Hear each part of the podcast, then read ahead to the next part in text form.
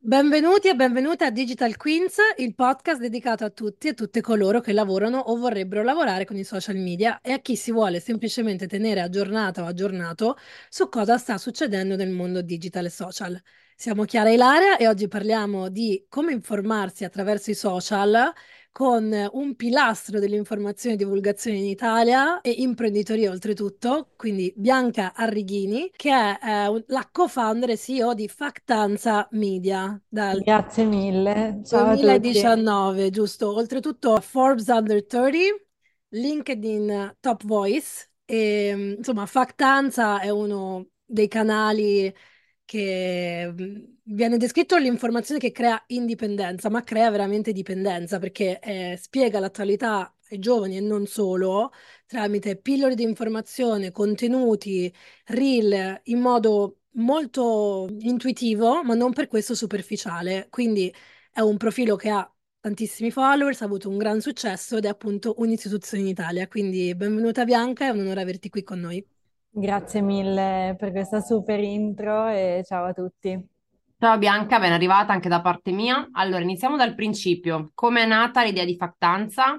Quindi da, da che incipit è partita, se da te, da un team, eh, insomma, com- come si è un po' evoluta. Io ho letto una delle tue ultime interviste in cui dicevi eh, questa frase che mi è piaciuta molto, vogliamo sapere ma non ci fidiamo dei media tradizionali, quindi la trovo una, un'idea molto, molto nuova ma anche molto attuale perché poi sappiamo che tutta la Gen Z in realtà si informa sui social e non guarda la TV magari, quindi raccontaci un po' l'esordio. Ma Factanza è nata in... Uh, cioè non c'è stata nessuna grande intuizione, nel senso era, io ero al terzo anno di università e insieme a quella che era una mia compagna universitaria e mia grande amica abbiamo detto cavolo però uh, noi vogliamo informarci ma uh, siamo allontanati dai media tradizionali, ci sembra che diano tante cose per scontato e non, comuni- non comunicano sui nostri canali Um, e così i nostri amici abbiamo detto, cavolo, com'è possibile che nessuno legga i giornali? Eppure non è che è perché non ci interessa, è perché nessuno parla alla nostra generazione in questo momento. E, e allora è nata all'inizio un po' per, uh, come sfogo delle nostre passioni. Io ho sempre amato il mondo della creatività e Livia, la, l'altra co-founder, quello del giornalismo e, e, un po' per gioco, nel senso era questo sfogo delle nostre passioni che mandavamo avanti durante l'università, era il 2019, quindi i social erano um, ancora un posto in cui l'informazione Uh, non c'era o c'era pochissimo, c'erano i primi divulgatori e poi nel 2020, dopo che è scoppiata la pandemia, è emerso questo bisogno delle persone di avere informazioni affidabili, uh, veloci e uh, chiare e lì abbiamo deciso poi di trasformare Factanza non solo nella nostra grande passione, nel nostro grande progetto, ma nel nostro lavoro. Quindi ha praticamente cinque anni. Sì, poi che è una, un'azienda è da fine 2020. Ok. E allora, uno dei motivi per cui si ama Factanza, oltre a tutte le informazioni che eh, vengono date, è lo stile grafico, direi. Io conosco decine di grafici che mi mandano brief con post di Factanza dicendo guarda questo quanto è figo, guarda cosa hanno fatto qui. Quindi prima di passare alle parti più istituzionali, direi, volevo proprio soltanto così sapere come è nato lo stile grafico e quanti grafici lavoravano a Factanza all'inizio e quanti lavorano adesso. Ma all'inizio è nato appunto, Factanza è nata da nostre, dalle nostre esigenze, quindi noi volevamo l'informazione raccontata, cioè a noi piaceva l'informazione, volevamo che fosse raccontata in modo non noioso, come una cosa bella, come una cosa che intrattenesse. E, e quindi è nata in realtà all'inizio uh, da me, la parte visiva, la parte grafica. In realtà ho studiato economia, uh, però a me sempre, cioè l'ho studiato economia perché mi hanno detto non studiare grafica, non studiare niente di creativo, quindi non è stata una scelta molto libera.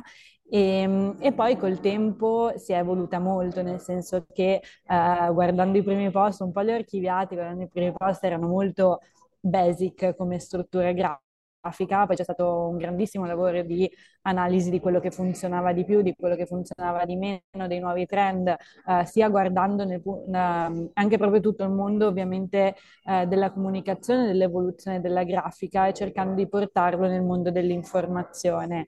Quindi per un bel po' di tempo sono, sono stata io, adesso siamo un team di uh, quattro persone, uh, cioè quattro persone più me che non mi occupo più uh, della, della, parte pratica proprio che viene fatta da, dai, dai, ragazzi che lavorano per il reparto grafico.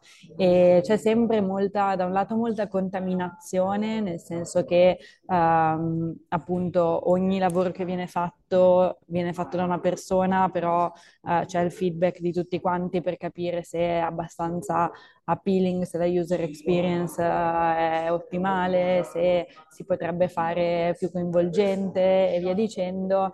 E um, cerchiamo sempre di guardare tanto gli altri mondi, eh, anche se appunto lavoriamo comunque nel settore dell'informazione, ma la parte visiva è, è fondamentale. Quindi adesso eh, il team è un po' più strutturato, la prima persona che eh, è entrata si chiama Arianna ed è ormai in factanza da 4, 3 anni, 4 anni, cioè da quasi l'inizio e, e adesso eh, lei sta insegnando alle altre persone man mano che entra anche se all'inizio non è facile entrare nello stile visivo di Factanza. Però giusto Ma... perché così, scusa Ilaria, la gente che ci ascolta può mh, mm, anche parlarne ai propri capi, eccetera. Cioè un account come Factanza, 737.000 followers, minimo 4 grafici, ok? No, perché io sento di ambizioni, facciamo simile con un grafico, ragazzi, non si può fare, ok? Assolutamente. Di, di avere delle persone. Vai, Ila. No, ma poi sicuramente è anche molto interessante come scegliete le notizie dal punto di vista editoriale, no? Quindi poi ne, par- ne, parliamo più avanti, ma intanto ti chiedo, quindi comunque un po' ci ha già risposto, il pubblico di Fattanza rimane comunque un pubblico giovane, giusto? Quindi sempre sì, Gen Z, Under 35. Dacci, dacci un po' di dati demografici e um, un po' ce l'hai già raccontato, ma se ci spieghi ancora più approfonditamente qual è la strategia con cui andate a pescare questo target e se l'obiettivo è quello di rimanere lì, quindi di continuare a parlare ai giovani under 30-35 o se magari vi volete spostare o si sta spostando il pubblico, perché banalmente né io né Chiara siamo sotto i 35 anni, ma seguiamo Fattanza e come noi tanti altri millennial, quarantenni e oltre. Quindi eh, dacci un po' questa reference sui, mh, mm, sul pubblico che segue Fattanza dall'inizio ad oggi, se è cambiato o meno. Allora, uh, noi abbiamo un pubblico che è più o meno per il 90% under 35, cambia un po' a seconda delle piattaforme, nel senso che su TikTok è un po' più giovane, su Instagram è un po' una via di mezzo, sulla newsletter è un po' più grande. Um, è per il 90% under 35, però spesso uh, tante persone anche più grandi ci dicono leggo Factanza e per noi è una cosa molto bella perché uh, la mission di Factanza è comunque rendere l'informazione accessibile senza abbassare il livello di qualità dell'informazione. Um, veniamo considerati un media da, da, giovani, diciamo, ma perché parliamo dei temi che interessano le nuove generazioni, ovviamente, e sui canali che usano le nuove generazioni. Questo non vuol dire che una persona più grande non possa comunque leggerci e fruire dei nostri contenuti, perché io credo che chiunque abbia bisogno spesso in un mondo così complesso di avere delle informazioni che siano um, spiegate nel modo più semplice e concreto possibile, cosa che spesso sugli articoli è un po' più uh, complesso da, da trovare. Noi sicuramente vogliamo continuare a parlare a un pubblico giovane e cerchiamo di uh, capire anche sempre quali sono le esigenze uh, man mano che, cioè ormai la Gen Z, uh, leggevo l'altro giorno un articolo che parlava della Gen Alpha che diceva quanto consideri cringe il modo di parlare della Gen Z.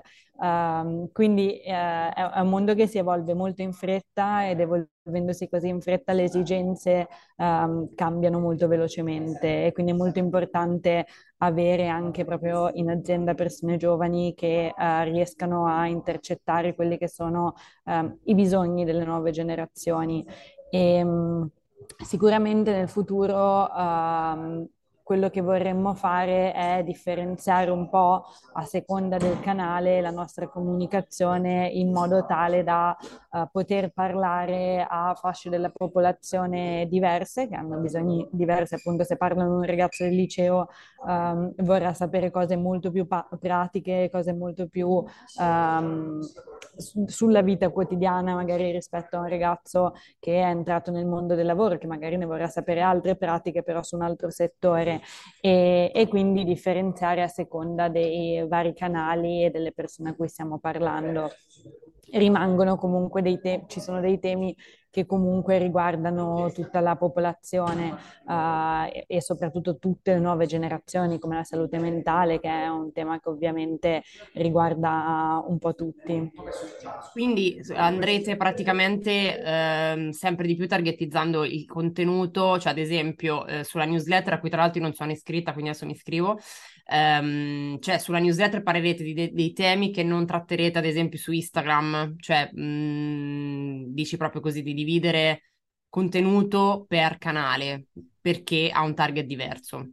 Sì, allora in realtà più che uh, parlare di un tema che non trattiamo su Instagram, lo trattiamo in un modo un po' ah, diverso. Modo diverso. Cioè magari è, è, lo stesso canale... tema, però magari sulla newsletter è un copy, mentre su Instagram esatto. diventa una grafica per intendersi. Esatto, okay. ed è un canale che comunque uh, in questo momento viene usato per forza di cose da una certa fascia della popolazione, dal ragazzo del liceo, la mail uh, è difficile no, che, che, la legga, che legga le newsletter e quindi al ragazzo del liceo arriviamo tramite TikTok, che è invece una piattaforma su cui è nato, è cresciuto e che conosce molto bene.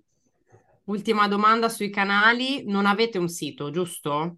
Lo stiamo rifacendo, adesso Ma a breve ce o non c'è mai stato? Sì, esisteva, pubblicavamo ah, okay. articoli eh, rispetto a una testata tradizionale, funzioniamo all- all'inverso, cioè di solito sui social cioè, mandano eh, da- dagli articoli, esatto, um, noi mandavamo quando avevamo bisogno di più spazio per fare un approfondimento, lo facevamo sul sito e le persone andavano ad approfondire quell'argomento lì, ma non è una piattaforma che vivevano tutti i giorni. Ok, io sono iscritta alla newsletter e posso dire che la cito ogni qualvolta qualcuno mi dice: Ma no, le newsletter lunghissime non le legge nessuno, muri di testo infiniti. Io dico: Non è vero, guardate Factanza, io le leggo. Adoro. E, um, allora, no, parlando appunto degli argomenti, eh, la linea editoriale che Ilaria aveva un attimo accennato prima, io volevo fare una, una piccola introduzione che Digital Queens è giovane, abbiamo tre anni, adesso è il terzo anno di registrazioni, eppure siamo già state, diciamo, testimoni di grandi e gravi momenti nella storia proprio dell'umanità. Abbiamo registrato a febbraio 2022 durante l'invasione dell'Ucraina da parte della Russia. Mi ricordo che con le magnifiche perennial parlavamo di questo argomento dicendo ma ne parlerete, non ne parlate, perché o per come. Adesso siamo a metà gennaio 2024, siamo al 102esimo giorno di invasione della guerra a Gaza eh, genocidio in atto, come decidete cosa scegliere, quali argomenti trattare, quanto parlarne, a quali dare più spazio, a quali meno? Perché se andiamo a guardare tantissime altre cose succedono nel mondo, come fate a decidere di cosa parlare e per quanto parlarne? Allora, è sicuramente molto complesso come per uh, ogni testata o ogni newsmaker riuscire a calibrare nel modo giusto uh, tutti gli argomenti. Noi abbiamo dei, dei temi uh, che trattiamo settimanalmente come evergreen, cioè nel senso che delle spiegazioni che non sono legate all'attualità, che possono essere post riflessivi, post di spiegazioni politiche, economiche, scientifiche che eh, possono andare bene in qualsiasi momento e non devono essere collegate a qualcosa che succede.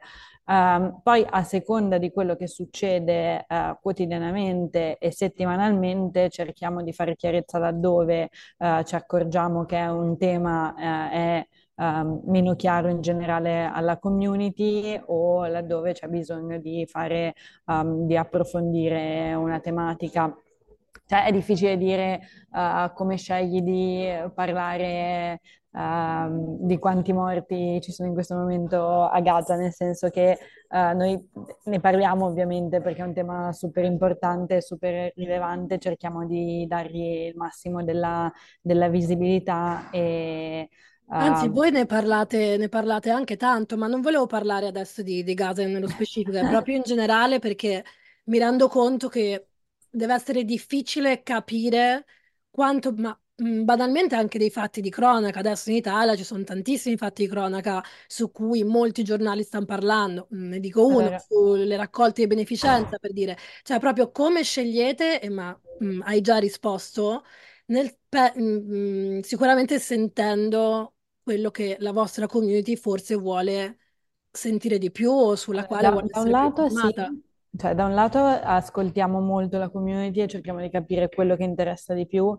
dall'altro eh, non sarebbe neanche giusto dare solo notizie che piacciono, che interessano, eh, per, non so come dire, quelle notizie forti che cre- creano clamore o interessano perché sono notizie appunto di un certo tipo. Um, noi cerchiamo di trattare molto poco notizie che sono, che finiscono per diventare più gossip che notizie, non so come dire, tipo le scaramucce tra i politici, eh, cerchiamo di evitarle, cioè, o um, un politico dice una cosa effettivamente molto falsa e allora ovviamente c'è bisogno di qualcuno che dica guarda che questa cosa non è vera o le, le cose poco rilevanti cerchiamo di evitarle, la cronaca nera cerchiamo di evitarla, um, a meno che non siano ovviamente dei casi particolarmente rilevanti. Uh, il fatto della beneficenza, ad esempio, ovviamente il momento in cui uh, entra in gioco l'antitrust nel nella rassegna stampa lo mettiamo come, come, notizia perché comunque è un caso importante di cui si sta parlando, però tutte quelle, so dire, quelle cose che poi nei media tradizionali sono, stanno emergendo molto, eh, in cui si dice cosa si pensa, cosa potrebbe essere successo, questo tipo di notizie non crediamo siano rilevanti per far creare alle persone uno, un, gli strumenti per poi capire come funzionano le cose, ma siano solo un lucrare su quelle sensazioni forti che hanno gli utenti, uh, come rabbia e via dicendo. Allora, un sacco di domande da farti, Bianca, perché parlando mi vengono in mente mille cose, tipo, tipo tre domande che non sono, non sono, tra quelle che avevamo pensato per te. Tipo, um, intanto volevo chiedere se a qualche giornalista all'interno della redazione, cioè se voi avete qualcuno che è proprio giornalista di lavoro e lavora con voi e mh, quindi chi, chi, vi aiuta ecco, nella, nella, eventuale curatela proprio del, del, dell'edito- dell'editoriale, cioè di quello che, di cui poi parlate o se lo fate voi, cioè se avete tutte competenze varie, quindi dall'economia piuttosto che la comunicazione. Questo mi interessa molto perché eh, penso che interessi anche chi ci ascolta. Abbiamo un giornalista e poi c'è la head of content che si occupa del piano editoriale, della scelta degli argomenti. Anche lì, come per la parte grafica, c'è molto uh, lavoro in generale di gruppo e di contaminazione per quanto riguarda anche gli argomenti da trattare proprio. Uh, noi abbiamo ad esempio delle riunioni settimanali in cui chiunque nel team, anche chi fa il lato commerciale, che non è ovviamente suo, suo compito proporre tematiche da trattare, ma propone tematiche da trattare perché noi comunque siamo una redazione di under 30 che, so, che, è anche il nostro target e, e quindi avere tanta influenza tra di noi uh, come, come, utenti uh, è molto importante. No, perché poi tra l'altro in questo momento in cui c'è molto il discorso dei media tradizionali, come dicevamo anche poco fa, che sono abbastanza attaccati proprio in questi giorni, poi c'è un po' il caso della ristoratrice che è stata trovata morta, insomma casi abbastanza pesanti che poi da capire quanto poi social e giornalismo in questo abbiano influito o meno, però in generale si sta muovendo anche online una Uh, un pensiero che è quello che insomma tutti sappiamo da, da, da anni che, di quanto no, i media tradizionali, la stampa tradizionale ormai utilizzino uh, titoli clickbait o comunque immagini molto d'impatto, non tanto per fare comunicazione o informazione, ma tutt'altro, no? per avere views, visualizzazioni e quant'altro. Quindi avere delle redazioni uh, come, la, come, la, tua, come Factanza, come altri mh, progetti che ci sono in Italia che fanno informazione è molto interessante perché siete un po' come, mh, mi viene in mente la blockchain rispetto alle banche, no? Cioè siete un po' quel, quel fenomeno nuovo di giornalismo che difficilmente riuscirà ad entrare nel giornalismo tradizionale, pochi l'hanno fatto. Ma meno male quasi, cioè io scusa Mi viene in mente cioè, io seguo più mh, eh, account come Factanza che il telegiornale, perché il telegiornale proprio è la faziosità stato proprio 1.101, voglio dire, quindi Diciamo diciamo che che state coprendo tutto il mercato di chi, eh, uno, non crede più ai media tradizionali perché banalmente negli anni hanno veramente perso credibilità, eh, nonostante insomma continuino ad essere dei poteri forti in Italia, no? Ehm, quindi è super interessante capire anche dal dentro come, come lavorate e, e, um, anche l'attenzione che mettete nella, nella, nella, proprio nella scelta di quello che dite, perché poi diventa anche una responsabilità, no? Cioè quello che viene comunicato online oggi più che mai eh, va sicuramente contro- controllato e verificato e poi ehm, è, è anche molto difficile, mi rendo conto, non diventare faziosi in generale, nel senso che tu hai comunque una tua idea, quindi quando comunque comunichi e cerchi di comunicare in maniera, diciamo, oggettiva, è difficile non metterci del proprio, no? Quindi rimanere Infatti, comunque oggettivi e raccontare. infatti noi su questo, appunto, questo lavoro molto di, cioè comunque eh, noi non abbiamo firme, esce tutto come factanza e c'è anche nel lato redazione un lavoro di revisione a vicenda per eh, vedere se il post è abbastanza oggettivo, se eh, ci sono criticità in come è posto il contenuto. Eh, diciamo che, ehm, allora, da un lato, eh, il fatto della responsabilità, eh, io e Livia lo sentiamo dal giorno zero, cioè mi ricordo quando abbiamo avuto i primi 300 follower che ci sono arrivati perché ci aveva ricondiviso l'estetista cinica, ehm, noi ci siamo scritte, non eravamo insieme, ci siamo scritte, abbiamo 300 follower, adesso quello che scriviamo può influenzare tutte queste persone. Quindi è una cosa che abbiamo sentito sempre moltissimo, adesso il nostro contenuto, un post raggiunge più di 300.000 persone e, e quindi l'impatto essendo così grande la responsabilità ovviamente è sempre più grande. E mh, dall'altro lato, rispetto ai media tradizionali, eh, i social hanno un sacco di conto ovviamente ehm, e lo stiamo vedendo in tanti modi. Eh, la cosa positiva che hanno i social è che non più, eh, tu non hai più un lettore, ma hai una community. Se Factanza scrive una cagata una volta, a parte che dopo tre minuti ho la sezione commenta- commenti piena di gente che dice guarda che questo è sbagliato, eh, questo titolo è clickbait, eccetera, eccetera, vi- non vi seguo più, eh, eccetera, eccetera. Se vedo un articolo clickbait, dico sì, l'articolo è clickbait, però non ho modo di, uno, farlo sapere agli altri se non lo condivido su un social dicendo questo articolo è clickbait, cioè io che vado per seconda a leggere l'articolo clickbait, non so che quello prima di me l'ha già, l'ha già pensato e ha già detto che, che- che schifo di articolo, mentre sui social lo leggo subito sotto. E quindi ho questa risposta molto più immediata e eh, io come ehm, testata, eh, se faccio articoli, ho molto meno eh, il problema di dire perdo persone, nel senso che le perdo, comunque abbasso la fiducia generale e io dirò non vado più a leggere quella testata, ma non ho questa reputation che invece con i social è così importante ed è così ehm, difficile da costruire e facile comunque da perdere, perché eh, comunque sui social difficilmente si perdonano gli sbagli eh, come invece vengono portate, perdonati alle testate tradizionali. E solo che questo ha causato adesso un- su 10 italiani, 7 non si fidano delle notizie che leggono, che è un numero incredibile ed è un, è una cosa che, che deve far riflettere molto perché se non c'è informazione non andiamo da nessuna parte, nel senso ogni nostra scelta di vita è guidata ah, dall'informazione, da come mangiamo a come ci rapportiamo con le altre persone, con noi stessi, a cosa votiamo, che poi impatta su tutta la società. E quindi se, se manca l'informazione, se le persone dicono no, l'informazione è una cosa brutta, è una cosa di cui non mi fido, è una cosa che è noiosa, è una cosa fatta da persone faziose, come paese proprio non andiamo da nessuna parte.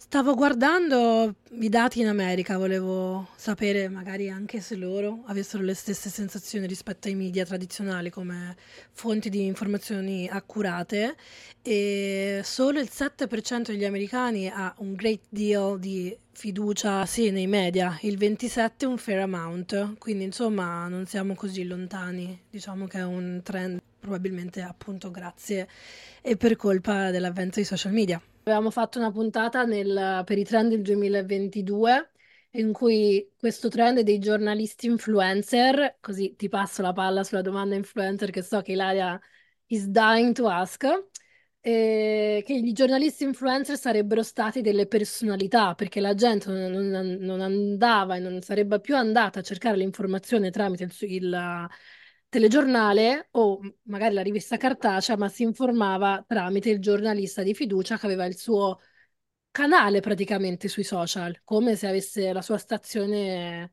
broadcasting appunto privata. Quindi eh, sono son d'accordo che non, non è un buon trend, eh, assolutamente. Però mi ci ritrovo, cioè io quando quelle poche volte che sono da mia nonna, cioè no, scusa, quelle poche volte che guardo il telegiornale, delle tante volte che vado a trovare mia nonna, cioè, lo ascolto e dico, ma di che parlano? Cioè, c'è tutta questa roba da parlare, ma ancora il caldo d'estate. Poi magari Rete 4, io Rete, Rete 4 comunque la guardo per fare benchmark e studiare ah, marketing. Ah, davvero? È allucinante. È Poi gli stessi, gli stessi servizi continuamente, però insomma... Uh... Vabbè, un po' ci sta la ripetitività. Un po' ci sta, un po' ci sta, sì.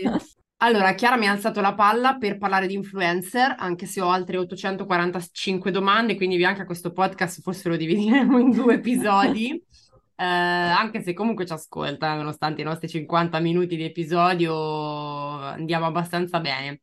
Allora, Factanza collabora con influencer, avete fatto delle cose in passato o no? E se no, per quale motivo? Quindi come la vedi un po' nel fatto di far entrare dei volti diversi dai vostri che poi in realtà non si vedono, quindi non, voi non siete protagonisti delle notizie, c'è sempre molta grafica, molto visual, come abbiamo detto, che è un po' lo stile, la cifra stilistica di, di, di Factanza, che vi contraddistingue anche dagli altri, perché gli altri eh, le altre piattaforme, gli altri canali che fanno comunque intrattenimento o informazione mh, usano molto di più invece no, i, i volti delle, delle persone sì. della redazione. Quindi cosa ne pensi e magari se c'è qualche progetto, avete fatto qualcosa? Ma noi abbiamo due volti in Factanza, che sono due content creator che fanno per lo più video per uh, TikTok e poi anche per, uh, per, Instagram, meno rispetto a TikTok, e adesso entrerà un terzo volto a breve Uh, all'inizio non le avevamo, uh, anche perché appunto la redazione non è strutturata da troppo tempo, all'inizio eravamo io e Livia, non volevamo nemmeno associare uh, un bias alla realtà di Factanza, nel senso che um, all'inizio, inizio, quando ci tagliavano, taggavano Factanza, magari che io e Livia facevamo uno speech, toglievamo il tag perché non volevamo si sapesse che eravamo due ragazze giovani perché Um, sai, poi se vedi un contenuto che ti parla di gender gap, già uh, sono tematiche non facili, se sai che sono due ragazze giovani, un sacco di bias che entrano in mezzo. Um, abbiamo collaborato con un sacco di, di influencer nel tempo, ovviamente cioè, ognuno suo, nel senso che uh, non è che f- collaboriamo con uh, influencer per fargli spiegare cose, Uh, per fargli uh, spiegare cose uh, collaboriamo con divulgatori scientifici che sono delle sorte di influencer, nel senso che influenzano un sacco di persone in modo positivo parlando di tematiche scientifiche o tematiche storiche o di attualità o di politica.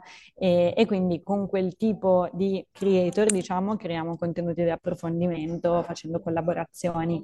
Um, con gli influencer, l'abbiamo coinvolti nei Factanza Awards che abbiamo fatto l'anno scorso o nel, um, in gadget che gli che gli spedivamo quando lanciavamo nuovi prodotti, quindi li abbiamo coinvol- coinvolti anche loro, ma ovviamente in modo diverso. Adesso uh, credo che in particolare nell'ultimo mese sia nato questo, cioè ci sia, sia un po' non so come dire, ora c'è la scusante per odiare gli influencer eh, con l'ultimo caso Balocco Ferragni, per cui eh, su tutte le testate, le televisioni eh, c'è scritto quando ci c'è un le... momento proprio di, di assoluta distacco anche dei, dei brand in generale, Sì, si sta un attimo, c'è un momento di stallo perché appunto la- la- la- se ne parla in maniera molto negativa e quindi anche chi già aveva magari una, una opinione neutra, magari è più sul negativo. Chi era negativo, super negativo, chi era positivo, o, è,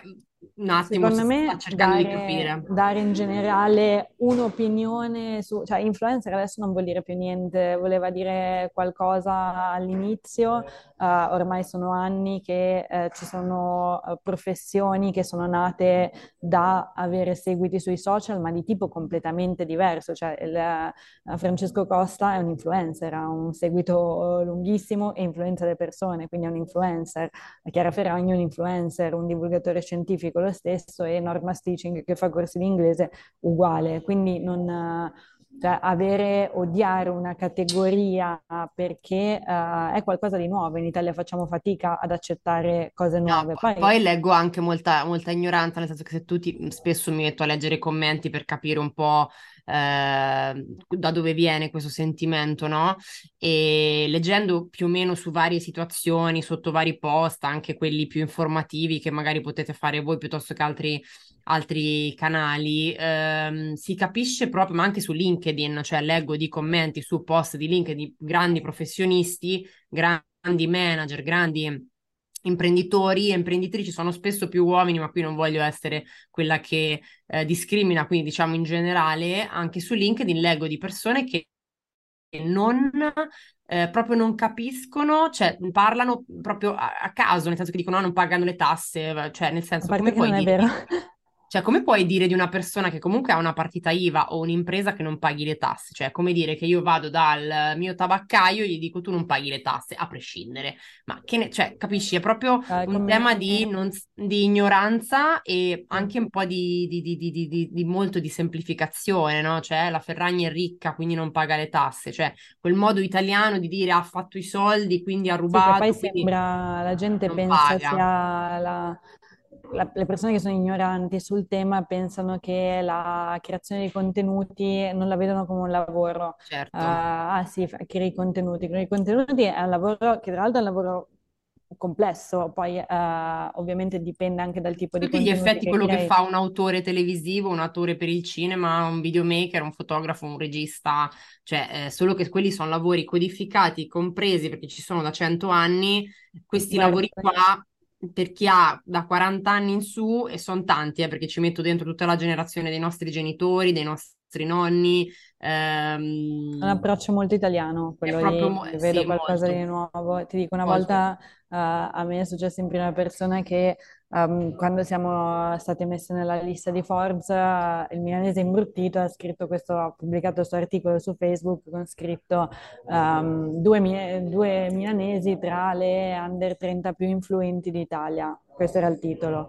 I Sì, commenti erano una cosa che io e Livia ci siamo guardate e abbiamo detto non è possibile eh, di tutte persone che scrivevano ehm, ah ma queste andate qua cosa fanno, cosa fanno le Eh, influencer? Perché hanno letto influenti e dicevano ma queste qua cosa fanno le influencer? Ma andate a lavorare eh, solo a farvi le foto che dici ma, ma scusa C'è molta ignoranza su tutto, ma tornando a noi, anche se questi sono temi che tutti i giorni vanno analizzati, perché poi noi che lavoriamo, insomma, nella comunicazione, nel marketing, nel digitale, sono tutte comunque feedback che vanno compresi proprio per capire come comunicare al meglio. Anche questo podcast nasce per sensibilizzare, far capire, eh, parlare di tutti questi mestieri del digitale che sono... mh, Tanti. Siamo su un podcast e ho visto che anche voi fate podcast, quindi volevo dirti Volevo chiederti come vanno, se ne avete uno più di uno, ho visto squattrinati che mi interessa perché sicuramente parla di soldi, che è un altro tema di cui non si parla o si parla poco e male. In Italia non abbiamo educazione finanziaria,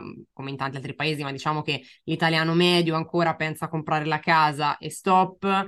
Ehm, poi ho visto che lo fate con Pecuniami, che tra l'altro conosco molto bene, ci ho lavorato anch'io. E quindi sì, dai, raccontaci che podcast avete così andiamo ad ascoltarli. Allora, noi abbiamo un podcast di rassegna stampa quotidiana che è tenuto da Matteo Cellerino, ormai lo fa da un anno e mezzo più o meno, si chiama Vitamine e in cinque minuti racconta le notizie del giorno ma con un tono molto fresco perché l'idea è stata se ti svegli alle 8 del mattino comunque alle, no, esce prima alle 7 del mattino eh, sentirsi subito la carrellata di notizie che ti abbattono il morale non è... Uh, poi parliamo di tutto ovviamente, quindi ci sono anche cattive notizie, ma sono raccontate in un modo molto ingaggiante. Poi abbiamo appunto Squattrinati, che è un podcast di educazione finanziaria, perché come dicevi tu uh, c'è un'ignoranza incredibile sui temi di educazione finanziaria e eh, infatti è il podcast che parla di soldi per una generazione che di soldi ne ha poco, pochi, in cui affrontiamo tutte um, le materie economiche in modo molto pratico, proprio per dare gli strumenti ai ragazzi di capire uh, nella loro vita come mettere in atto determinate pratiche. E, um, Esce adesso ogni due settimane, poi uscirà ogni settimana breve. Poi abbiamo un podcast storico uh, che è andato, uh, uno dice un podcast storico per le nuove generazioni, alle nuove generazioni farà schifo la storia, no, è andato veramente, uh, veramente, veramente bene e parla della storia recente italiana, del dopoguerra italiano, argomenti che non sono spiegati a scuola, nel senso che di solito si, fin- si, finisce il percorso di studi arrivando alla seconda guerra mondiale, tutto quello che succede dopo, che ci ha portato poi dove siamo oggi, non viene affrontato ed è stato accolto molto bene. Adesso lanceremo una nuova stagione. E, e poi abbiamo un video podcast in cui intervistiamo creator, artisti, personaggi um, dei social, in generale person- personaggi iconici per le nuove generazioni su temi uh, che interessano le nuove generazioni, come appunto lavoro, soldi, educazione sessuale, salute mentale e via dicendo. Bene, eh, molto interessanti, quindi andateli ad ascoltare tutti, li trovate anche qui su Spotify dove siamo noi in tutte le piattaforme di podcasting dove siamo sempre anche noi. Um, video podcasting lo fai su Spotify sempre? Fate? Sì. sì, poi siamo su tutte, anche su tutte le piattaforme, però uh, video su Spotify e YouTube. Domanda che tutti all'ascolto vogliono sapere. Quali sono i formati che secondo Factanza funzionano meglio e quali sono le piattaforme che danno più soddisfazione a Factanza? Ma Instagram rimane il nostro canale principale perché comunque è quello dove siamo partiti, dove abbiamo un bacino di utenti più grande Devo dire che nell'ultimo anno uh, i podcast ci hanno dato veramente tante soddisfazioni. Ovviamente sono numeri diversi da quelli sui social, uh, quindi non, non, è un buon benchmark paragonare gli ascolti a una puntata e le visualizzazioni di un post Instagram, in particolare nel nostro caso in cui comunque su Instagram è una community abbastanza grande, Uh, però comunque funzionano, piacciono e si crea un rapporto molto più stretto rispetto che a appunto vedere un posto e ricondividerlo. Domanda per tutti i content creator, social media manager o persone che magari avrebbero piacere di lavorare in factanza. Cosa cerchi, cosa cercate? Cioè se doveste assumere una nuova persona, eh, che tipo di, di mh, figura cercate, cosa magari vi manca e cosa magari non riuscite a trovare in questo momento sul mercato? Allora, è molto difficile trovare persone che siano formate sulla comunicazione social perché eh, nelle scuole comunque è una cosa che sì, in alcuni percorsi di studio si, si studia, eh, però quando la vai a imparare a scuola è già vecchia rispetto a quello che è, attuale. Eh, però su questo in realtà eh, pre- cioè, va bene formare le persone internamente eh, preferiamo quasi rispetto a qualcuno che ha imparato qualcosa che poi non si può applicare su, sui social o nella, nel quotidiano in factanza.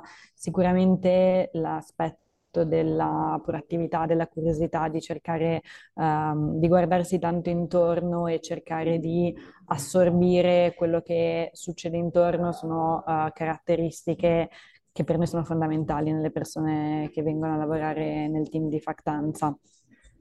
Quindi più soft skill come la curiosità e comunque la conoscenza degli strumenti social e digitali rispetto a eh, magari delle competenze in economia piuttosto che sullo sport, sul giornalismo. Ah, questo dipende, nel senso, ad esempio, per la parte, questo per la parte grafica, magari una persona è un uh, grafico che ha una tecnica pazzesca, però non sa fare contenuti per i social e, in quel caso uh, è molto più importante che sia una persona che poi alcune skill più pratiche le possa sviluppare nel tempo, ma che riesca a capire quali sono le dinamiche che poi fanno funzionare o meno i contenuti. Uh, per quanto riguarda la parte di redazione, sicuramente persone che sappiano scrivere bene, che sembra banale, ma non è, non è assolutamente banale.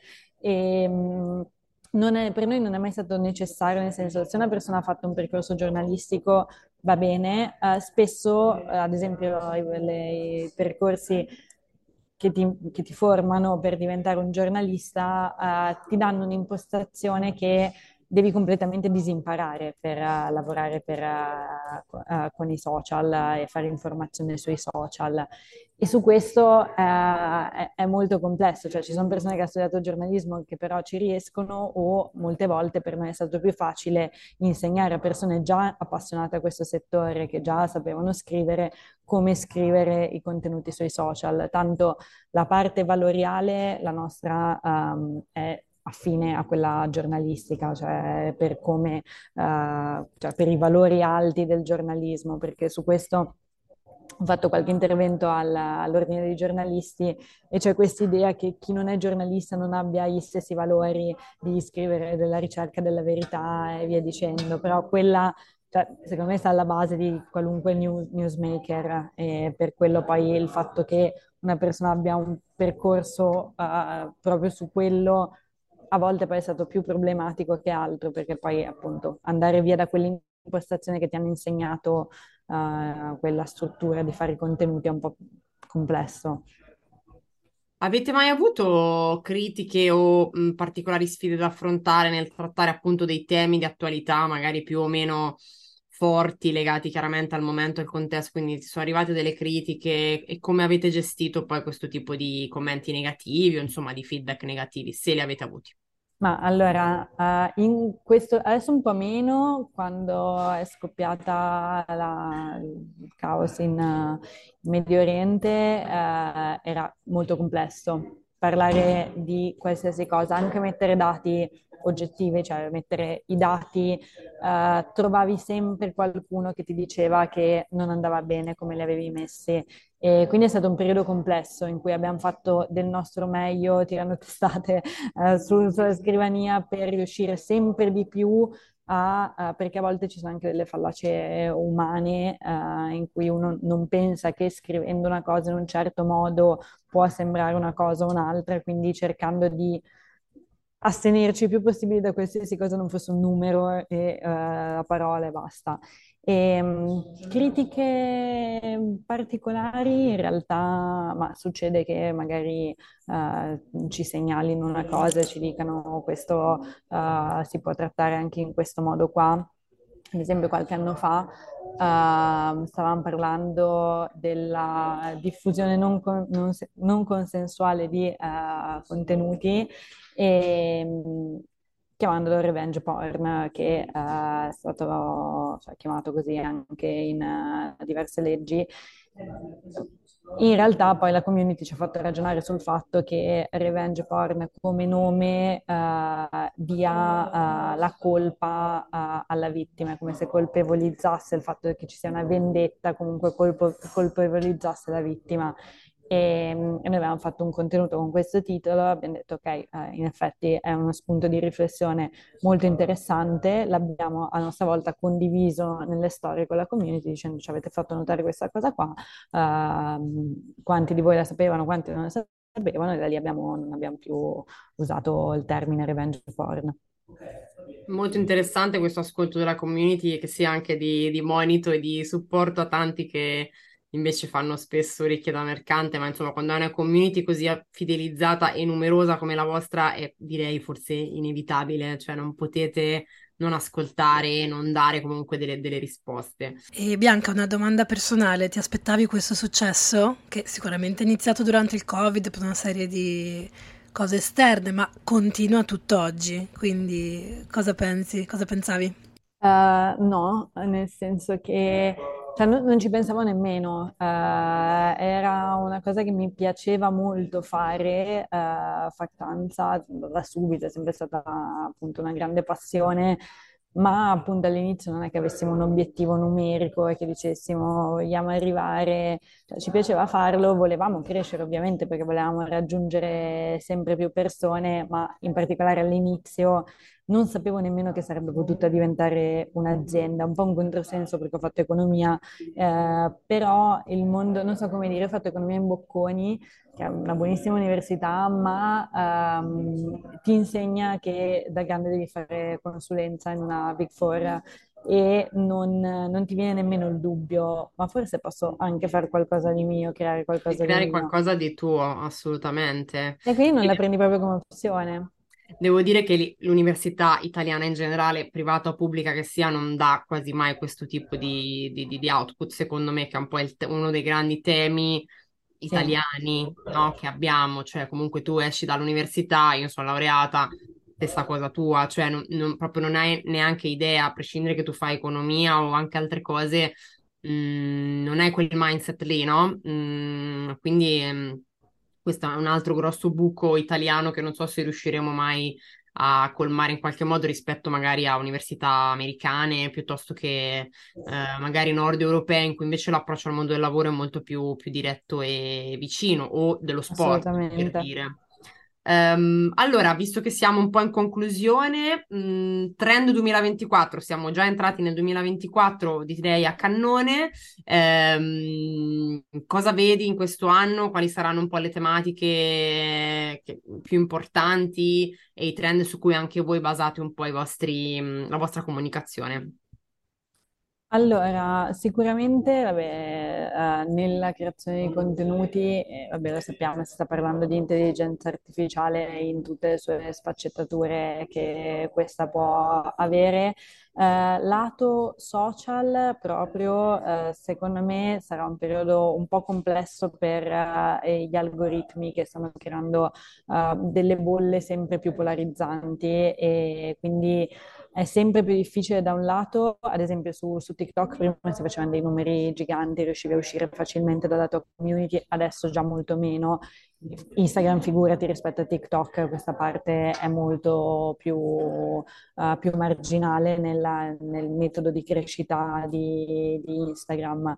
E, um, io noto un, um, anche una sorta di, di stanchezza condivisa, nel senso che non so se sia anche per il fatto che comunque uh, sono stati degli anni di notizie negative e uh, di notizie negative spesso diffuse sui social e che quindi c'è come se ci fosse un po' di uh, propensione a volersi un po' staccare da una marea di contenuti che uh, spesso sono pieni d'odio oppure sono cose negative e via dicendo. E, um, Niente, credo che la parte di uh, costruire delle community che si stacchino anche dai social sarà sempre più importante. Cioè adesso, uh, appunto, quando leggevo uh, le nuove regole sugli influencer che valgono sopra un milione di follower, se hai un engagement anche eh, so, per forza superiore del 2%, secondo me hanno poco senso perché ci sono community da 20.000 follower che convertono 10 per quello che converte un profilo da un milione di follower. Quindi quindi riuscire a costruire delle, delle community molto forti che si spostino anche dalle uh, classiche piattaforme eh, di Meta uh, e TikTok. A mio parere è molto importante perché anche ad esempio con la guerra adesso è stato um, palese quanto siamo in balia di algoritmi che uh, ovviamente per raggiungere le persone va bene, ma quando um, tutto il tuo lavoro, la tua azienda si basa solamente su uh, una piattaforma che non gestisci tu, diventa molto complesso poi. Assolutamente sì, infatti ho condiviso nella mia news, ultima newsletter i trend 2024, ma già lo dicevo lo scorso anno, credo che tu condivida con me il fatto di voler anche tornare a vedersi di persona, cioè eh, sì. stare insieme alle persone è un altro trend che secondo me è tor- dopo il Covid, dopo tutti i vari anni di deliri e appunto, come dici tu, mole di comunicazione spesso negativa social, c'è proprio la voglia di tornare a vedersi di persona, quindi secondo me cosa che sta già succedendo Milano in primis, ma lo vedo anche nel, in realtà un po' più provinciali, c'è molto voglia di tornare a fare eventi, stare insieme. Assolutamente. Eh, io vengo spessissimo a Milano, anzi con l'occasione magari ci, ci vediamo e ne parliamo poi di persona. Ecco, forse un consiglio che posso darvi, se posso darvi un consiglio, potrebbe essere quello di fare qualcosa live. Ad esempio, ho visto altri che lo stanno facendo, tipo, non so, una registrazione di, live di un podcast piuttosto che degli incontri dei meetup, dei momenti di networking che secondo me sono, valgono oro perché noi adesso ci stiamo parlando sempre tramite degli, degli schermi e delle connessioni, ma eh, vedersi di persona e curare le relazioni umane di persona è sicuramente molto più forte, no? molto più impattante. Assolutamente. Sono d'accordissimo. Ah, la nostra ultima domanda di rito. Questa yes. è importantissima, Bianca. Eh? La gente proprio ci dice: ah, sono andata a scoprire quella newsletter, quel podcast grazie al consiglio. Quindi, quali podcast o quali newsletter ascolti o leggi per ispirarti o per rilassarti? Non devono essere per forza work related. Quindi Sentiti libera. Allora, newsletter, uh, Uh, tante, troppe forse. Uh, allora, delle newsletter che mi piacciono molto sono quella di quella, uh, sono Let Me Tell It, che, che trovo super interessante e, e per chi è appassionato di trend del digitale dà sempre degli spunti interessanti e delle analisi approfondite. Uh, Ellissi di Valerio Bassan è credo una delle migliori newsletter uh, che ci siano in Italia. La newsletter di Oggiano è una newsletter uh, molto bella e poi ci sono tante... Amiamo um... tutti Fra Oggiano e dobbiamo anche invitarlo al podcast, chiaro? Ricordamelo. Va bene, se ci stai ascoltando, invitato. Poi link molto belli, eh, super uh, bella, uh, un bel fillone di, uh, di link, poi, poi, ci sono quelle più legate al, all'informazione come Good Morning Italia, che è una newsletter giornaliera un po' più um, analitica, cioè nel senso ti dà le notizie una dietro l'altra senza la parte di approfondimento, però è molto, molto utile.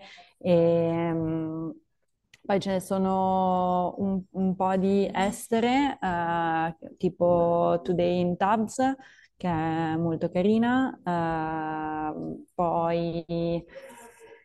Ma eh, queste sono per lavoro, cioè tu devi, le devi leggere anche per lavoro queste, cioè tu ti svegli la mattina, stai, facendo, stai bevendo il caffè, ti Ma leggi in realtà a me piacciono eh, lato, cioè mi interessano, cioè quella di Jacopo Perfetti, Corrente, che è molto bella anche,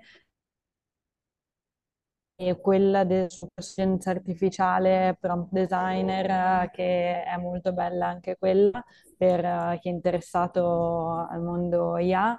Poi c'è Joe di Ultimate Tools che mette sempre tool utili per uh, uh, lavorare in generale un po' nel settore della creatività, del digitale.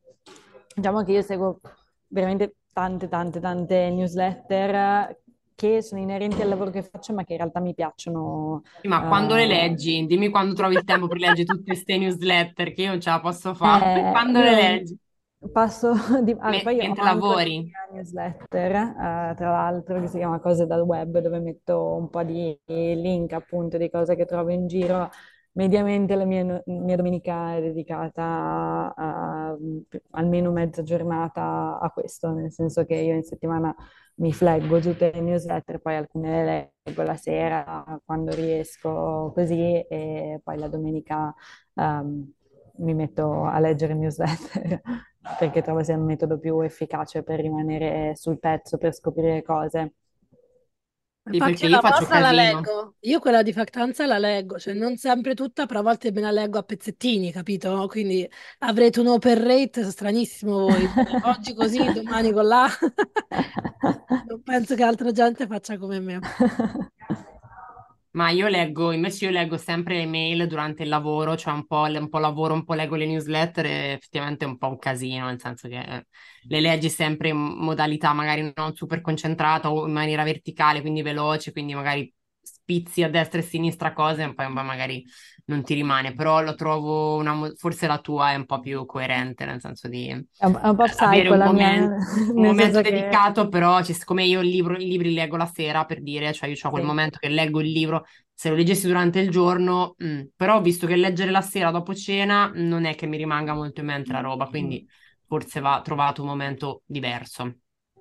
Bene. poi diventa un guilty pleasure. eh, cioè, a me piace molto poi appunto scoprire cose, cose nuove, quindi eh, è un'attività bella anche se eh, da un lato, cioè, comunque occupa tanto tempo e quindi eh, bisogna trovare un po' il modo per far combaciare tutto, Tra l'altro occupa tempo leggerla, ma occupa anche molto tempo scriverla, perché non so tu quanto ci... Io l'ult- l'ultima cosito ci ho messo tipo quattro ore a Eh scriverla. sì, E poi tu la leggi in 30 secondi e dici perché?